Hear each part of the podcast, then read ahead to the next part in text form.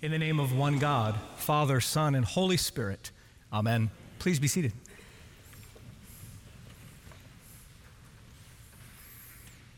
In our liturgical calendar, Trinity Sunday always follows the day of Pentecost.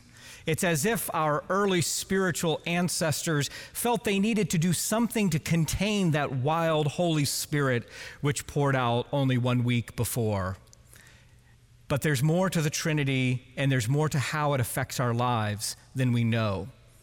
And so every year, I truly welcome the opportunity to sink into this um, reality, this relationship, not the doctrine, but to see how the life of God shapes our lives in the world.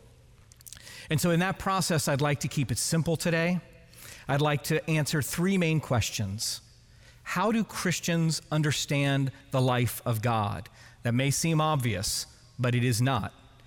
In an elevator, you need to be able to say in 15 seconds or less what the Trinity means. I'm going to help you with that today.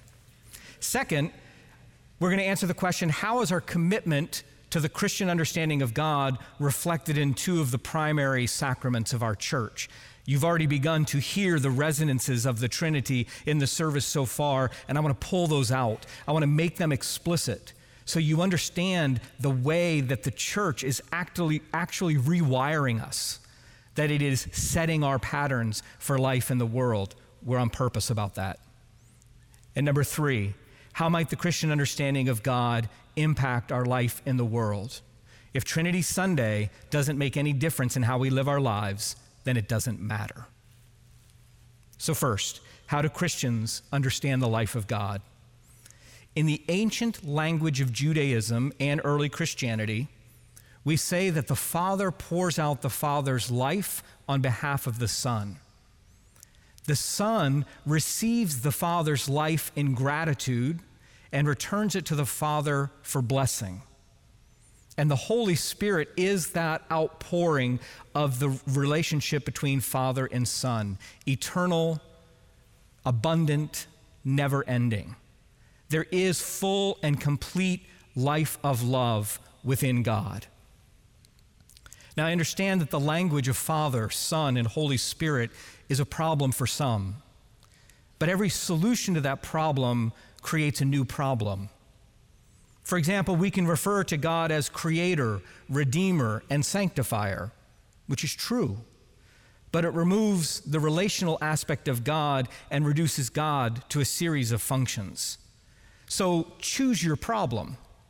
You don't have to just do it one way, but know that in trying to fix one thing, you may be breaking another. So, in my sermon today, I will use the terms Father, Son, and Holy Spirit not because they are exhaustive, not because they are sufficient to capture the mystery and grandeur of God, but because they link us to our ancient roots, they resonate with words and images in the Bible, and they prioritize the relational being of God. So, if you'll grant me that, we'll continue. Numerous Bible passages point to the triune God without calling it the doctrine of the Trinity. You won't find that in any passage. The doctrine was a later development. But here are some examples of places in the Bible where it seems that the writers are pointing to a dynamic life of God. We had three of them today and one other that I'll share. So, in the creation story from Genesis, we find Creator God, Word of God, Spirit of God, brooding over the primordial waters. One God, three persons. In today's Old Testament from Proverbs, the Holy Spirit is personified as Lady Wisdom, whom God sends to God's people for guidance, strength, and protection. In today's letter to the Romans, Paul says that we have peace with God through the love of Christ as revealed by the Holy Spirit. And in the Gospel of John for today, Jesus promises that the Holy Spirit will come, declare the things of God, and reveal, reveal the fullness of God in Christ's self. Do you see that mutual indwelling um, giving one to another that seems to be suggested in many of our biblical passages? This suggests a life of love within God. And creation is simply the outpouring of that love. We are expressions of God's love, although you'd never know it by looking around you. So, two, how do Christians understand the life of God and how is it reflected in the liturgies of the church? First, consider Holy Communion. We do it every week in the Episcopal Church. In the first part of the service, we listen to Holy Scripture, we recite the creed, we offer the prayers, and we pass the peace. That is getting ready. And then it's the liturgy of the table. When the gifts of God are presented at the altar, the community gives thanks for the gifts, returns them to God for blessing, and then the consecrated gifts are shared with the gathered community so they can go out into the world in God's name and be light. We celebrate communion week after week, not because it didn't work the first time, but because we are instilling in ourselves and our community a holy and ancient pattern found, I believe, at the center of God's life the giving, the receiving, and the blessing of gifts. If I had to do my elevator speech, that's what I would say about the Holy Trinity it is the giving, receiving, and blessing of gifts.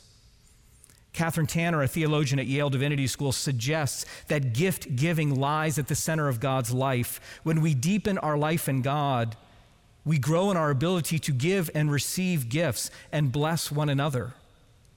Our God is a generous God, and if we follow God, we are generous people. Another sacrament of the church which reflects this understanding is holy baptism. You know this rite of initiation. You know the words well, but maybe you've never thought about it. In baptism, we affirm who God is in question and answer format based on the Apostles' Creed. Do you believe in God the Father? Do you believe in Jesus Christ, the Son of God? Do you believe in God the Holy Spirit? Those are not accidental questions. And in fact, there's nothing in our liturgies that are accidental. In this context, the word believe, you know, do you believe in God and the Father? This word believe has more to do with trust than intellectual understanding. The questions could just as easily be asked this way Do you put your trust in God the Father?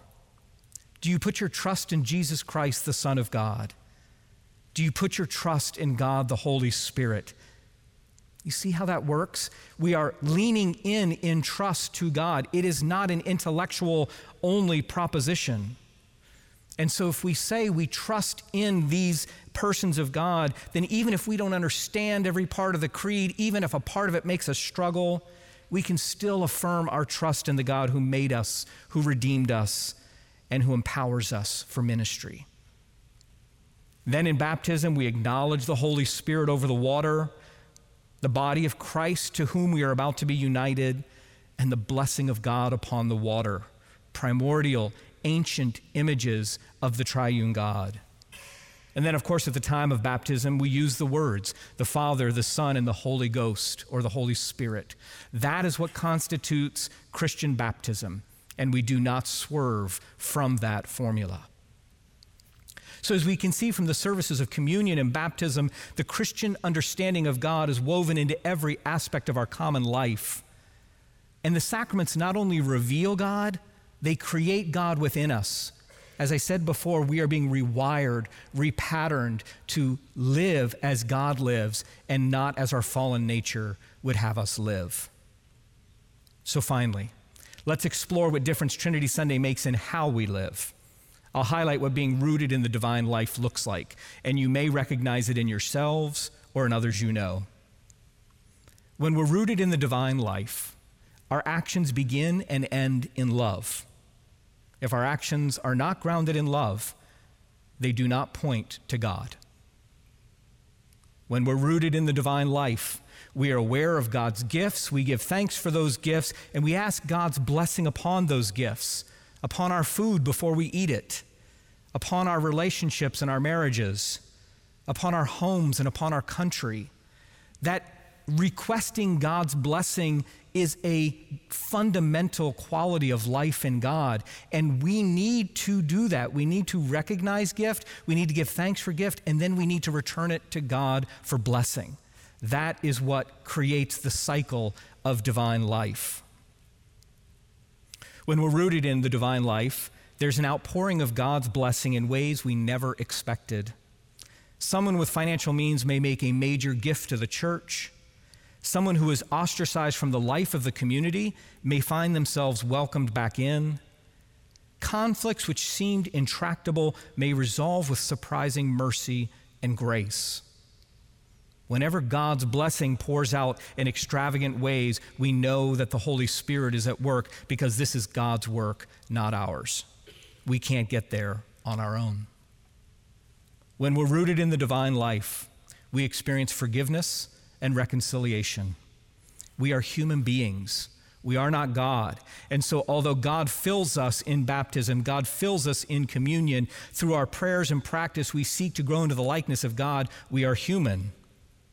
God knows that. We're not able to love as God loves. Just look around you at the world today. Look at the myriad signs of sin, resistance, and rebellion to the things of God. We are not pouring ourselves out in love to one another. We are not grateful for the gifts we receive. We are not asking for God's blessing in difficult situations because if we're honest, we don't believe it'll make a difference. We're not trusting the guidance of the Holy Spirit because we're afraid we'll have to up, give up attitudes and behaviors that no longer serve us. The Christian life, I suggest, is about bringing our sin, our resistance, and our rebellion to the altar of God and asking God to bless even our weakness, to restore us to sanity, to make us human as God intended us to be human. And God is faithful. God will transform our darkest impulses into opportunities for light, I promise you. For Christ came into the world not to condemn the world, but to save it. Jesus knows how to minister to our sin sick souls if we will let Him. So when we're rooted in the divine life, we're not afraid to say help or sorry. Two words we must know as Christians help, sorry. God loves us more than we can imagine and uses our weakness to reveal his strength. So, this morning we've explored the Christian understanding of God. We've considered how that understanding is reflected in the liturgies of the church, and we've reflected on how the triune God can impact our daily life. In the past few weeks, I've begun to watch the new series about Jesus' life called The Chosen. Some of you may have heard about it or seen it. It's available on many streaming platforms. The first season is free. I'm not mentioning it because I think it's the best show ever made.